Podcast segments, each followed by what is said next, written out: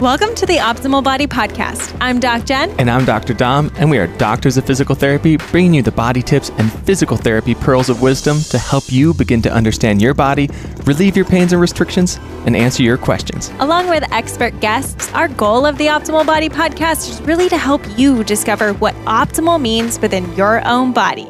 Let's dive in. Before we go into this episode, we're going to talk a lot about training and specifically something that all women should start doing and be doing, which is weightlifting. And I get asked a lot, what shoes should I wear for weightlifting? And really, you want to be able to feel the ground as much as possible when you are lifting heavy weights, because this is going to give better sense and proprioception, better use of your muscles all the way from your feet up your chain so that you're lifting safer, you're controlling your core stability, and you're understanding your body pressures. So we recommend lifting in Vivo Barefoot shoes. Dom and I both do it together. And it's just so incredibly important because you're still going to go to the gym. You're not going to be able to be barefoot, right? Unless you have your own home gym, you're probably going to be in shoes. So getting something like Vivo Barefoot that allows you to have that access to the ground as much as possible while still safely protecting your foot is really important, because you get that toe spread to naturally be able to use those muscles of the feet. And of course, we know that just wearing Vivo Barefoot shoes for over 6 months is going to help to build the strength of your feet. This is really going to support you all the way up the chain. So if you haven't gotten Vivo Barefoot, or if you know you need a new pair, use code OPTIMAL at checkout, and that's going to give you 15% off of your Vivo Barefoot shoes. So please use code OPTIMAL. We'll drop the link in the show notes so you can easily just go over, click over, and see what shoes are available. They have some awesome ones. I love my knits. Any of the knits, GeoRacer knit, Primus knit. So if you need a pair to start with those and get used to your foot, feeling the ground, feeling the space between your toes, and ultimately feeling better. We've had a code change, so make sure you use code TOB so that you get 15% off. That is TOB, like the Optimal Body Podcast. We are so honored to have Stacy Sims back on the podcast. Now, if you remember, we did an episode with her before. That was episode 139 that you can catch. This one, we were talking all about menopause. Now, Stacy is a forward-thinking international exercise physiologist and nutrition scientist who aims to revolutionize exercise, nutrition, and performance specifically for women. She has directed research programs. She's really focusing on female athlete health and performance and pushing the dogma to improve research on women specifically.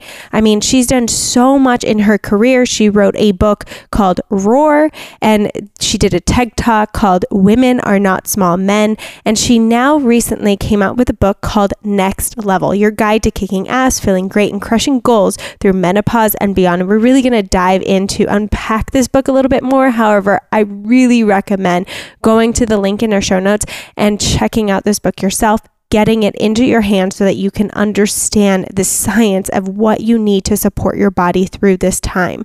Now, she's one of the top 50 visionaries in the running industry, one of the top 40 women changing the paradigm in her field, and one of the top 4 visionaries in the outdoor sports industry.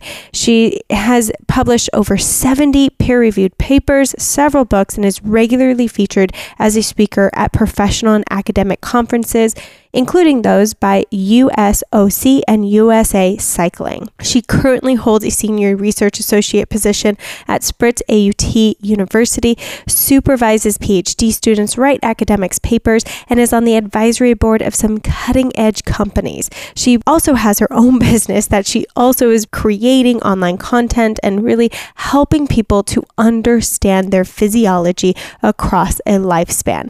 So there's so much to learn from Stacy. We're so honored to have her back on and hope that you have your notes ready for this podcast.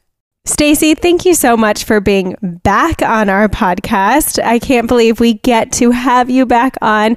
You just are a wealth of knowledge every single time we get to speak to you. And I know that your new book in particular, Next Level, is going to help so many women. So I'm just very, very grateful to have you back on. Thank you. I'm excited to be chatting about this new book because it seems like there are so many women who need this information, and when they find it, they're all excited, which makes me happy. No, I think it's amazing. And it really is going to be able to bring people to the next level, being the title of the book, which, again, congrats on that. It's amazing. It's your guide to kicking ass, feeling great, and crushing goals through menopause and beyond. And I think that's going to just help so many people do this. And I really love kind of where the book starts, because it starts actually just explaining what menopause is and explaining the physiology of what's going on in the body. So could you give us your 2-minute TED Talk on what the heck menopause is? Yeah. So actually, menopause itself is 1 day on the calendar, and that marks 12 months of no periods. And the period time, or the time before that, is perimenopause, and the time after that 1 day is postmenopause. So when we talk about menopause itself, when we hear all of the symptomologies, vasomotor symptoms, hot flashes, all of the things that really happens in perimenopause. And the reason for that is we're starting to have fluctuations in estrogen, progesterone. So those ratios are changing. And as they change and we become less and less, or producing less and less progesterone, becoming more and more estrogen dominant, and then estrogen dies off and they both flatline, every system of the body is affected. It's kind of like puberty, where kids are fine and then all of a sudden they're not because they have all these hormone changes. Yeah. Well, perimenopause is the other side, where all the hormones are changing and then flatlining off. And in terms of now coming into this new stage and hormones are changing, I know there's some therapies with hormones as well. What do you recommend with hormonal therapies? This is where it's interesting, because there are two conversations around it. Mm. We hear a lot of people saying it's hormone replacement therapy, and that comes from more a clinical scope and a westernized idea that because we're losing our hormones, oh, we must replace them. Mm-hmm. But we know that is not necessarily a factor for replacing the hormones, because there are other things that are happening. We're losing sensitivity of our estrogen receptors. We're losing the ability for these synthetic hormones to actually instigate change in our body how our natural hormones did. The other side of the coin is the conversation of menopause hormone therapy. And this comes from public health. This comes from population health research, comes from like more of the holistic idea of understanding that this is a natural process of aging and it can be difficult, but we can use hormone therapy to get through the worst of it in conjunction with other things. Mm. When we talk about HRT, or the hormone replacement therapy, there's never the follow-on of in conjunction with other things. And this book is really trying to highlight there are things that you can do to be able to keep progressing in your life and not succumb to all of the negativity that's around menopause and menopause transition without necessarily having to use synthetic hormones. Mm. It's not that you shouldn't. It's just there are some other alternatives. And if it comes to a point where your life in daily life is being interrupted to a point where you just can't live a quality of life, then that's definitely the time to reach out to your OB and say, hey, wait, I need some help. Let's look at some hormone therapy here. I really like that answer. And I like how, I mean, you kind of point out it doesn't have to be an either or. I mean, there's always things that you can do to supplement the hormone replacement therapy, or taking hormones that you have control over yourself. And I'm assuming some of those things being diet, exercise, nutrition. What would you say are some of the main behaviors that you chat about that people can really focus on themselves? It is really down to training and nutrition, because when we're looking at how these hormones affect every system of the body, they play a significant role in everything from brain health and mood stability to lean mass and bone development. So if we look to external stressors to put the body under for the adaptation to give us what these hormones used to do for us, then we aren't in this big drop-off hole of all of a sudden not being able to build lean mass, losing bone density, having mood swings. So when we talk about training specifically, it's a change-up of what the general recommendations are, and looking at how we can scope training and nutrition around training to really benefit our body, to maximize adaptations and minimize these menopausal transition effects. I mean, I like also that you talk about menopause as, in our culture, it's usually either one, not really talked about and understood very well, especially as that one point in time, but we have to talk about what's happening in perimenopause and postmenopause, but also it has a negative stigma against the aging of it and the natural process of what is happening with menopause. Are there other cultures where it's really not that stigmatized like this? Yeah, I mean, the cultural aspect in the and society has a big role to play in how we perceive things. We know that in Western society, aging is not viewed in a very positive manner. Mm-hmm. And people don't realize that women don't age linearly like men do. So most of the aging research is based on these linear projections. But with perimenopause occurring, that's a definitive point where women age. And it's not well talked about in Western society, nor in Western medicine. Mm-hmm. So when someone starts having signs and symptoms, they're often told, oh, it's because you're so stressed and you need to do this and this, or they're put on an antidepressant. But we look at other cultures, especially like Asian cultures, and in particular Japan, there is not a word for hot flash in Japanese because it's a natural progression of aging, and it's not, there's not a negative connotation around aging in a lot of those cultures. So as a woman ages and as a man ages, they're revered for their experience and their knowledge. And so as they're going through the menopause transition, sure, they might have hot flashes, but they don't perceive it as being as severe because there hasn't been this negative connotation.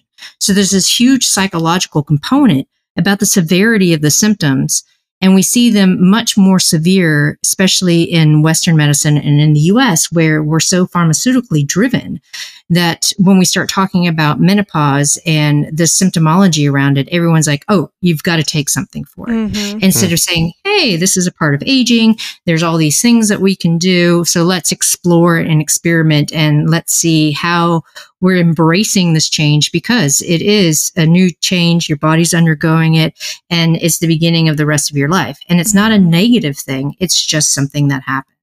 Oh, yeah. I love that. And I think that I saw a post on your page that had gone up that said menopause is the birthday of the rest of your life. And I kind of got a flashback of you saying that right there. And I think that's a beautiful way of thinking of it. And it kind of, I don't know where this Western need in culture came to really start covering up all of these natural things that happen in our life and all these natural progressions, rather than what you just said, learning through them and learning about what's going on with our body and how can we optimize our health and how we feel through this, rather than trying to cover up and fight this natural progression. I think that's so odd that that's kind of our nature in Western society. So I wanted to ask about, so often our body is going through almost a stressful change, and there's stress going on in our body, regardless of good or bad or how we're viewing it.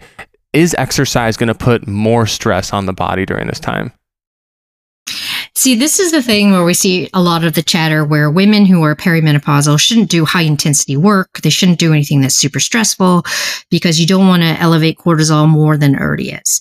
Yes, we are going to see women who have a higher baseline of cortisol and more sympathetically driven because of the fact that estrogen and progesterone play on neurotransmitters as well as the autonomic nervous system. But the follow through on that conversation of doing intensity is that the growth hormone response and the anti-inflammatory and anti-oxidation responses that come after a very hard sprint interval training session or heavy lifting session helps drop baseline cortisol. It doesn't rise. And that's the follow through that is not happening in a lot of the conversations around exercise and menopause. Because I see a lot of these posts and I see articles and other people are saying, you know, they're experts in menopause, follow me, training you, that kind of stuff. We're going to do lots of low intensity, body weight resistance stuff and keep intensity down. And that is not what someone should be doing, because it's not a strong enough stress to invoke the change that people want. That is so fascinating, because I do feel like that's such a natural shift that starts to happen. It's more yoga, it's more Pilates, it's less lifting, it's less intensity. And I think a lot of people, as they age, they're afraid of higher intensity because of a lot of joint stress. So how do you recommend people starting to say, okay, it's okay to have these higher bouts of intensity, especially with heavier weights? I think so many women as we age are so afraid of injury, so afraid of pain, that it's almost like, well, if I'm going to keep moving, I'm just going to do yoga and Pilates. So how do you kind of approach it with that aspect? Oh, I acknowledge the fact that people are having more joint pain and more predisposed to soft tissue injuries at this point because of estrogen and estrogen going down and how vital it is for soft tissue and mobility. So when I tell people, you know, we want you to start heavy lifting, I'm not going to throw them in the deep end and say, hey, here, let's deadlift 200 pounds. We want to phase them in and make sure that they have really good mechanics, which is kind of where you guys come in, where you're working on mechanics and range of motion and movement and all the specificity. And I want people to understand that is vital before they get in to do heavy lifting. And what's heavy to me might not be, or what's heavy to me might be too heavy for someone or might not be heavy for someone. So it's all relative. And after you go through a couple of weeks, maybe even a month of mobility work, functionality, seeing good mechanics, learning how to lift properly, then we start adding load. But for women who are afraid of adding load and afraid of lifting heavy, it could be a 3-month process to get into the point where their body can actually lift heavy. So I want people to understand that, yes, there are points where we know that there are joint pain and soft tissue pain, but we also know that by doing heavy lifting and resistance training, you're strengthening the muscle and the tendons and ligaments around the joints, which helps alleviate that pain. But there is this time and a point through that we have to work on mechanics and not to be afraid of using something like knee sleeves or looking at using KT tape to support the joint that might be a little bit unstable or a bit sore. Because this is this point where, yes, the tendons and the ligaments and the muscles and the joints are all going through this change as well. And I mean, you point to how we, you know, work with a lot of people in pain. It's kind of that counterintuitive thing where if you think it's going to cause pain, or the more intensity I do, the more pain I'm going to be in, when you have, kind of like you said, that proper progression, which sometimes may take a month, 2 months, 6 months, it inevitably will help you become more resilient and will help those pains down the road, or will help you. And it never ends. Like you're always going to do mobility. Absolutely. Exactly. And I think people often get in the mindset this is a quick fix. And the science that we're offering in this book, it's not a quick fix. It's a reevaluation of where you are in your life to be able to progress through life and maintain a very healthy, mobile life. And we say it's performance lifestyle. So are you training for an event? Maybe, maybe not.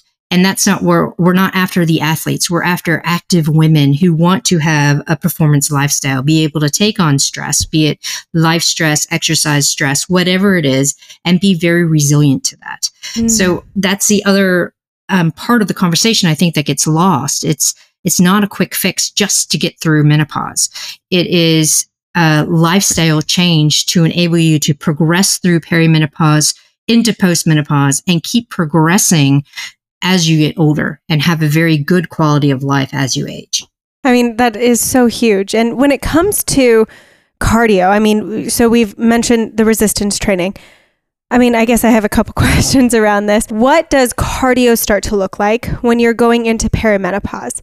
Is it steady state cardio? Is it that high intensity interval cardio? What changes would that make as you start to step into this? And then how often do you want to hit that kind of, that level of intensity? We want people to understand what polarized training is. So you're going to do some sprint and high intensity interval training. And when we talk about that, I don't know if a lot of people understand what that means. I'm not talking about a 45-minute Orange Theory or boot camp or F45, whatever kind of class. I'm talking about 15-minute where you have a 5 or so minute warm-up, and then for sprint interval training, you're doing 20 seconds as hard as you can so that you're really looking for to the minute off or the minute 20 off, and then you do it again. So it is full gas. It is a rating of perceived exertion of 9 or 10 on that scale of 1 to 10. We talk about high intensity interval training. It's a little bit longer and it's more about metabolic change. It's, you know, 2 minutes of intensity with a little bit of a shorter rest period.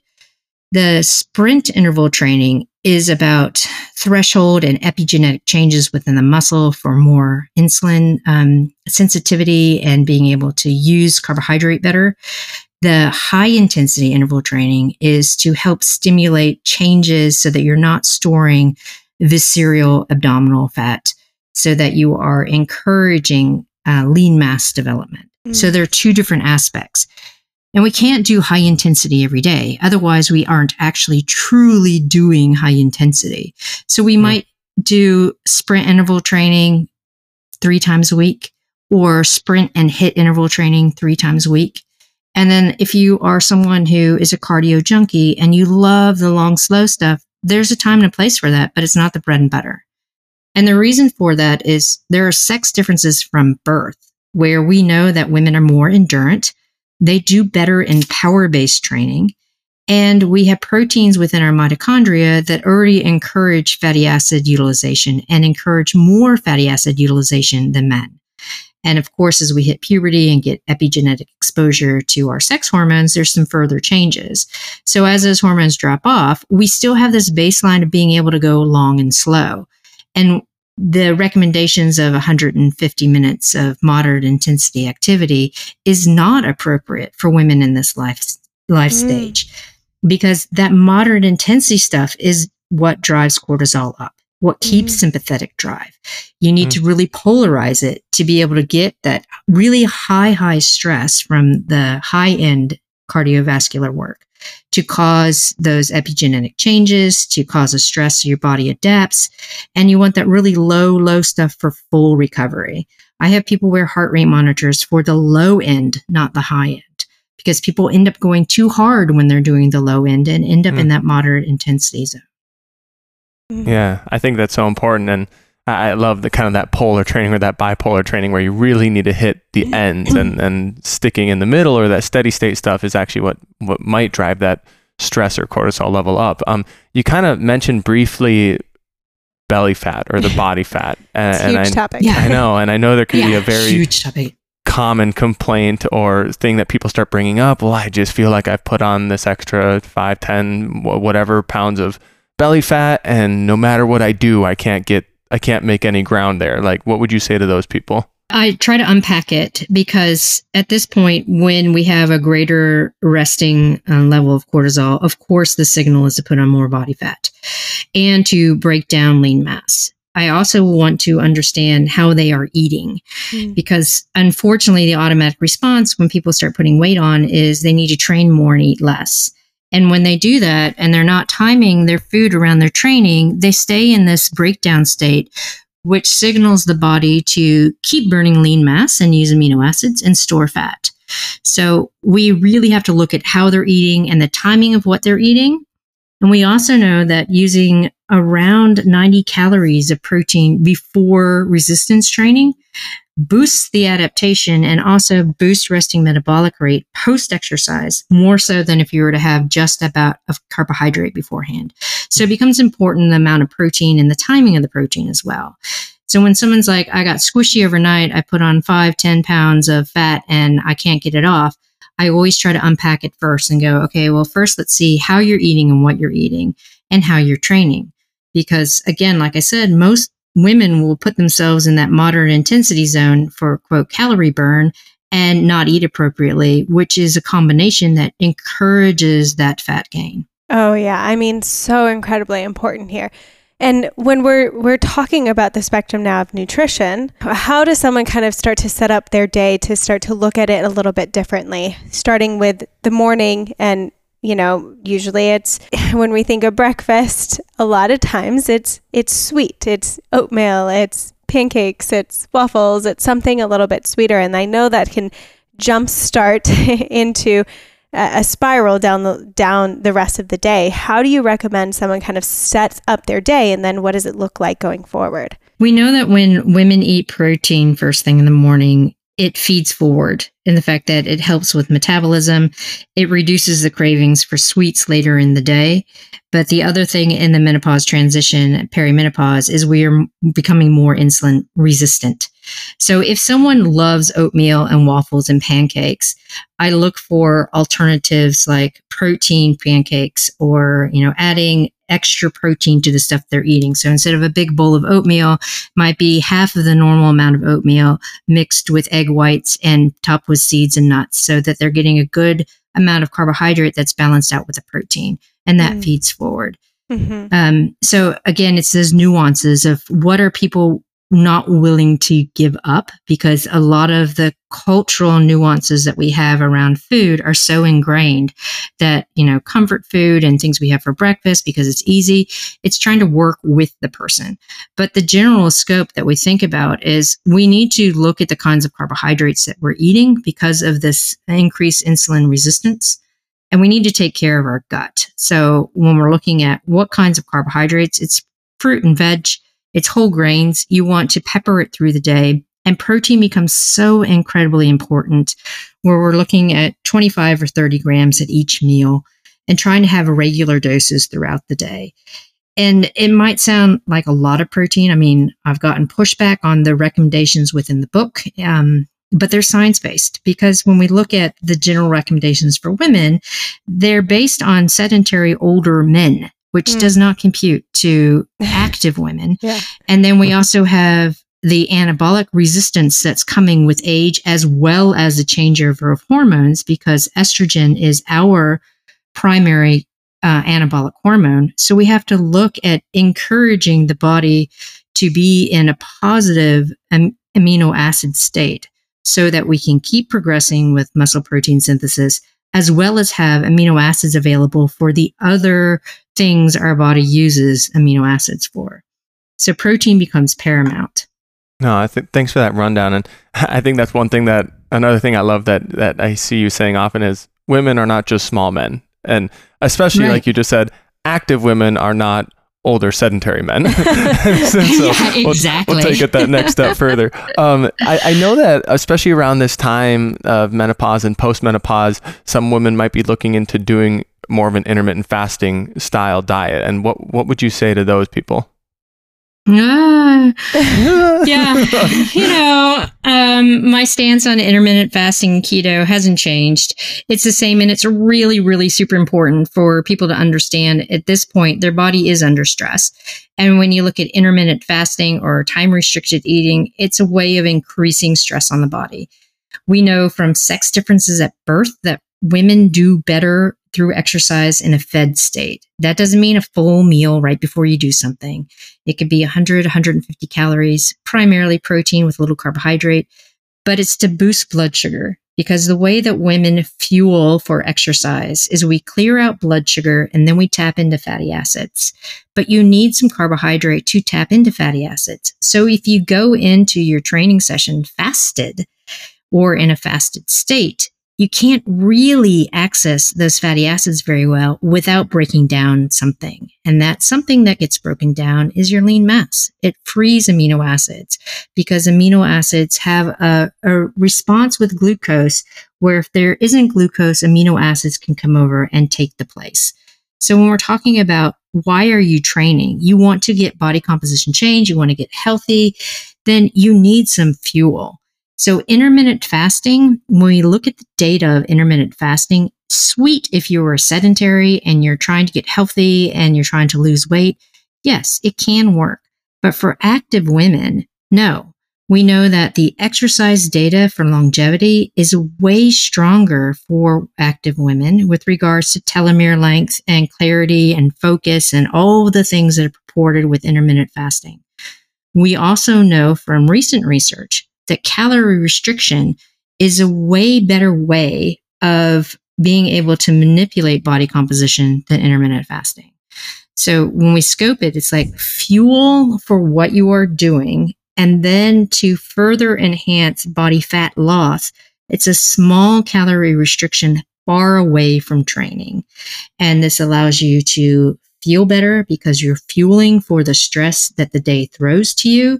And you're also taking control and manipulating your body composition by not having a bedtime snack, which is not that difficult. It goes better, it feels better, and it's easier to stick to.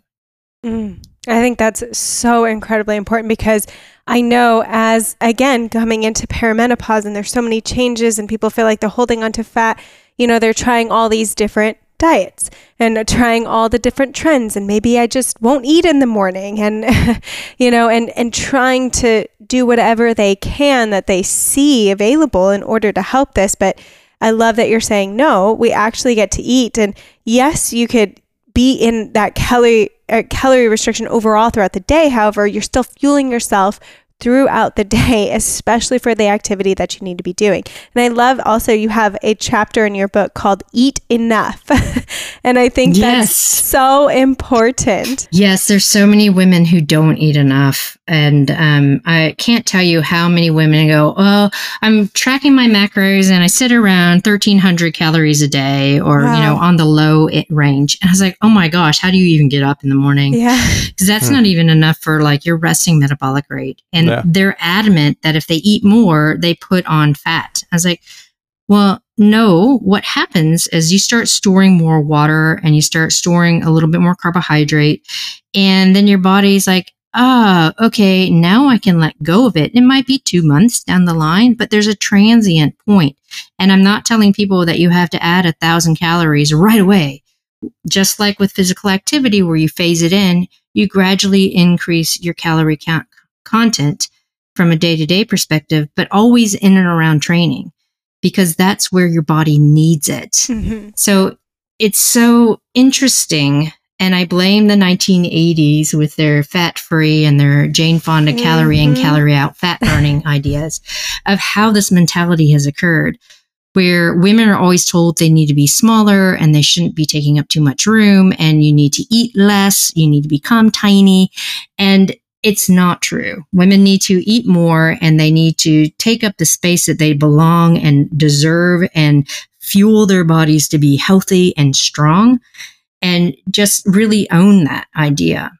Yes, strength too. I think that is just something that women are so afraid of. And I know that you have strength loss already as we age. So, you know, being afraid to lift heavier and load the body and put on some resistance, it's sad. So, and I guess the other question in that too is, can we mitigate those changes that happen through natural strength loss and muscle atrophy? Yeah. For the aspect for people to understand here is when we're looking at estrogen, and as I said earlier, estrogen is the women's anabolic hormone, and it is directly tied to the satellite cells of your muscles, especially myosin, as myosin and actin are the two proteins for muscle contraction. So what we want to do with the heavy lifting aspect is we want a more neuromuscular connection so that we can recruit more fibers for every muscle contraction to get a very strong, powerful contraction. And that stress of that heavy lifting encourages maintaining the lean mass we have, but also encourages the synthesis of more. But knowing that without estrogen, we've lost one of the primary pathways for muscle protein synthesis. So we have three primary pathways. We have IGF-1, insulin growth factor 1, that is mitigated by estradiol, our primary female estrogen. We have physical activity or mechanical stress, and we have amino acids. So for lifting heavy and getting that neuromuscular stimulus, we also have to follow it up again with a good dose of amino acids to get the synthesis aspect going, not just the neuromuscular connection, but the actual synthesis to be able to maintain strength, and build lean mass. So this is where really taking an eye to resistance training and what you're doing.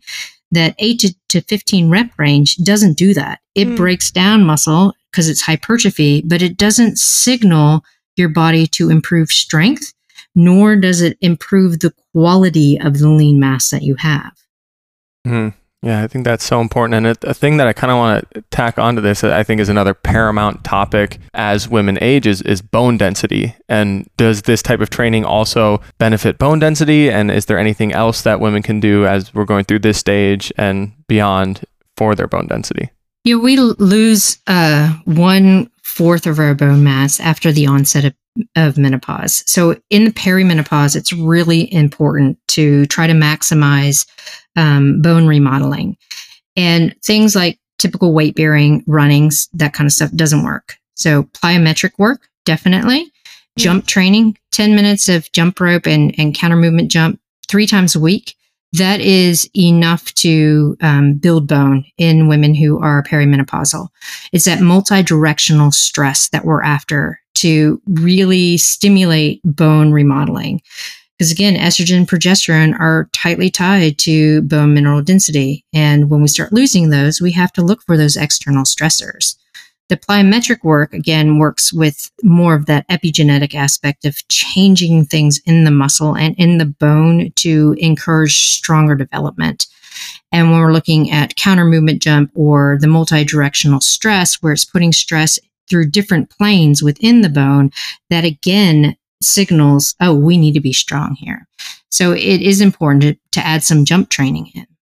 Oh, that's so huge. And I hope that through people listening to this as well, you're just encouraging them a little bit more as to why these things are important and the empowerment of starting to step in, because I know it could be scary if you haven't done some plyometric training. There are ways to progress into it. And if you have a good coach, a good trainer, good therapist with you, there are ways that you can start to build on these things so you can get back to, you know, the type of training that really supports your body that you talk about all throughout this book, which if anyone is going into perimenopause, in postmenopause, anyone needs to get this book or get it for someone in your life that you know is going through this, because it's so, you have so much knowledge, so much education throughout this book. And I know you go through this in more detail as well as in terms of supplements, but in general, are there supplements during this time that really kind of support the body that you in general can kind of recommend? The first and foremost is creatine.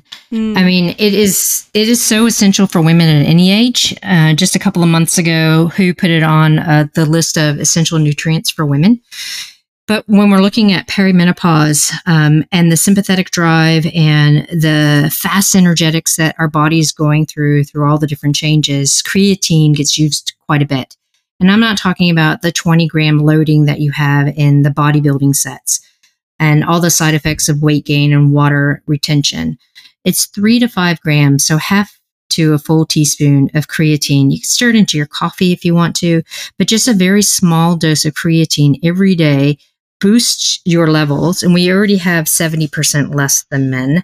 And it's important for things like gut integrity. It's important for our brain health. It's important for heart. All those fast energetics in the body benefit from creatine. Mm-hmm. So that is the one that I tell every woman to take. And then for women who are like, oh, well, I'm looking for alternatives to MHT, we can talk about adaptogens, but that becomes more individualistic when we start looking at phytochemicals to support the body and try to mitigate individual symptoms. Then that's where adaptogens can come into play. I think that's so important. It's so interesting because I guess I'm glad that you mentioned how creatine, it's like big in the bodybuilding community. And I think that's what a lot of people might think of at first, but just how important that can be in the population of perimenopausal, menopausal, postmenopausal women. For your brain, for your, for your gut health, like for everything. Everything that it does in the body and how important that can be. Yeah. And I mean, creatine with omega-3s is used for, concussion recovery.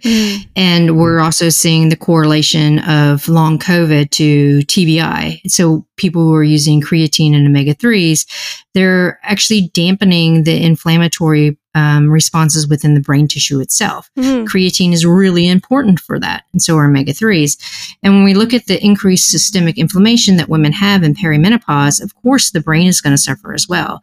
So it's another reason why creatine is so important at this point in time when we're talking about brain health and eliminating brain fog and getting a handle on mood swings and the anxiety that comes with this time.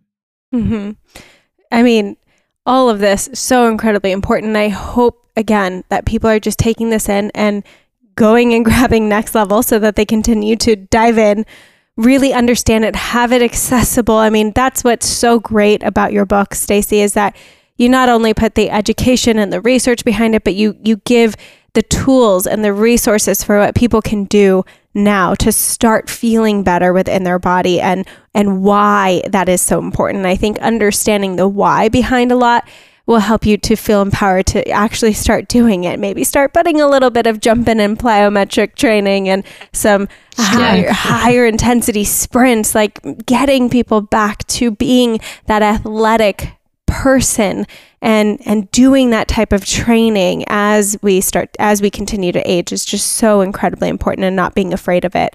And then using your nutrition to support it. I mean, all that you talk about, it's just so incredibly helpful. And you guys can also go back and listen to our other episode that we did with Stacy. That was episode 139, where we really went from like puberty to the end stage. Yeah. But yeah. And we talked about the whole spectrum, you know, of nutrition and training and how that changes through different stages of life. But you really, you're bringing so much wealth to women and research and education so that we can actually understand our bodies, since it's different than men's. Mm-hmm. And so that's true. True. I just, again, just so appreciate you. Where could people go pick up this book, learn more from you? On our website, we have a Next Level page, and it has additional resources too, because it was so full of references that we put more, well, we didn't get to put them all in the book. So we have more references on the Next Level page, as well as resources. Another one that comes up a lot is pelvic floor health. So we have additional resources on that. And you can buy the book through the website. You can go to Amazon. You can go to Barnes & Nobles. There are small local distributors as well. So check your local bookstore first before you buy from the big distributors, because I want to be able to support as many local shops as possible. Mm-hmm. And then you can keep up with all of our stuff on drstacysims.com, and, of course, social media. We are getting ready to launch some small courses called microlearning that does a deep dive in a lot of the things that I get questions about. Amazing. So I think that's pretty much us. Yeah. Incredible. Well, thank you so much. We'll have the Next Level website linked up below. If you don't make it into your local small bookstore, check there first. But Stacy, thank you so much for being on. We always appreciate getting to chat with you. Thanks again for having me. And, you know, it's really refreshing when we have guys involved in the conversation too. So thank you very much. Appreciate that. As always, another incredible interview with Dr. Stacy Sims. Thanks for sticking around to the end. If you've been loving these episodes, please consider going to your favorite podcasting platform, leaving us a rating and review, sharing this out with any friend who you think might benefit. That's how this podcast is just going to continue to get seen by more people. Remember, there's that code OPTIMAL for 15% off Vivo Barefoot shoes. They have a 100-day risk-free trial. So if you're not completely convinced, you can always ship them right back, but I doubt that'll happen because it is an amazing piece of footwear to add into your daily life. Thanks for being a fan of the Optimal Body Podcast. And of course, we will see you next time.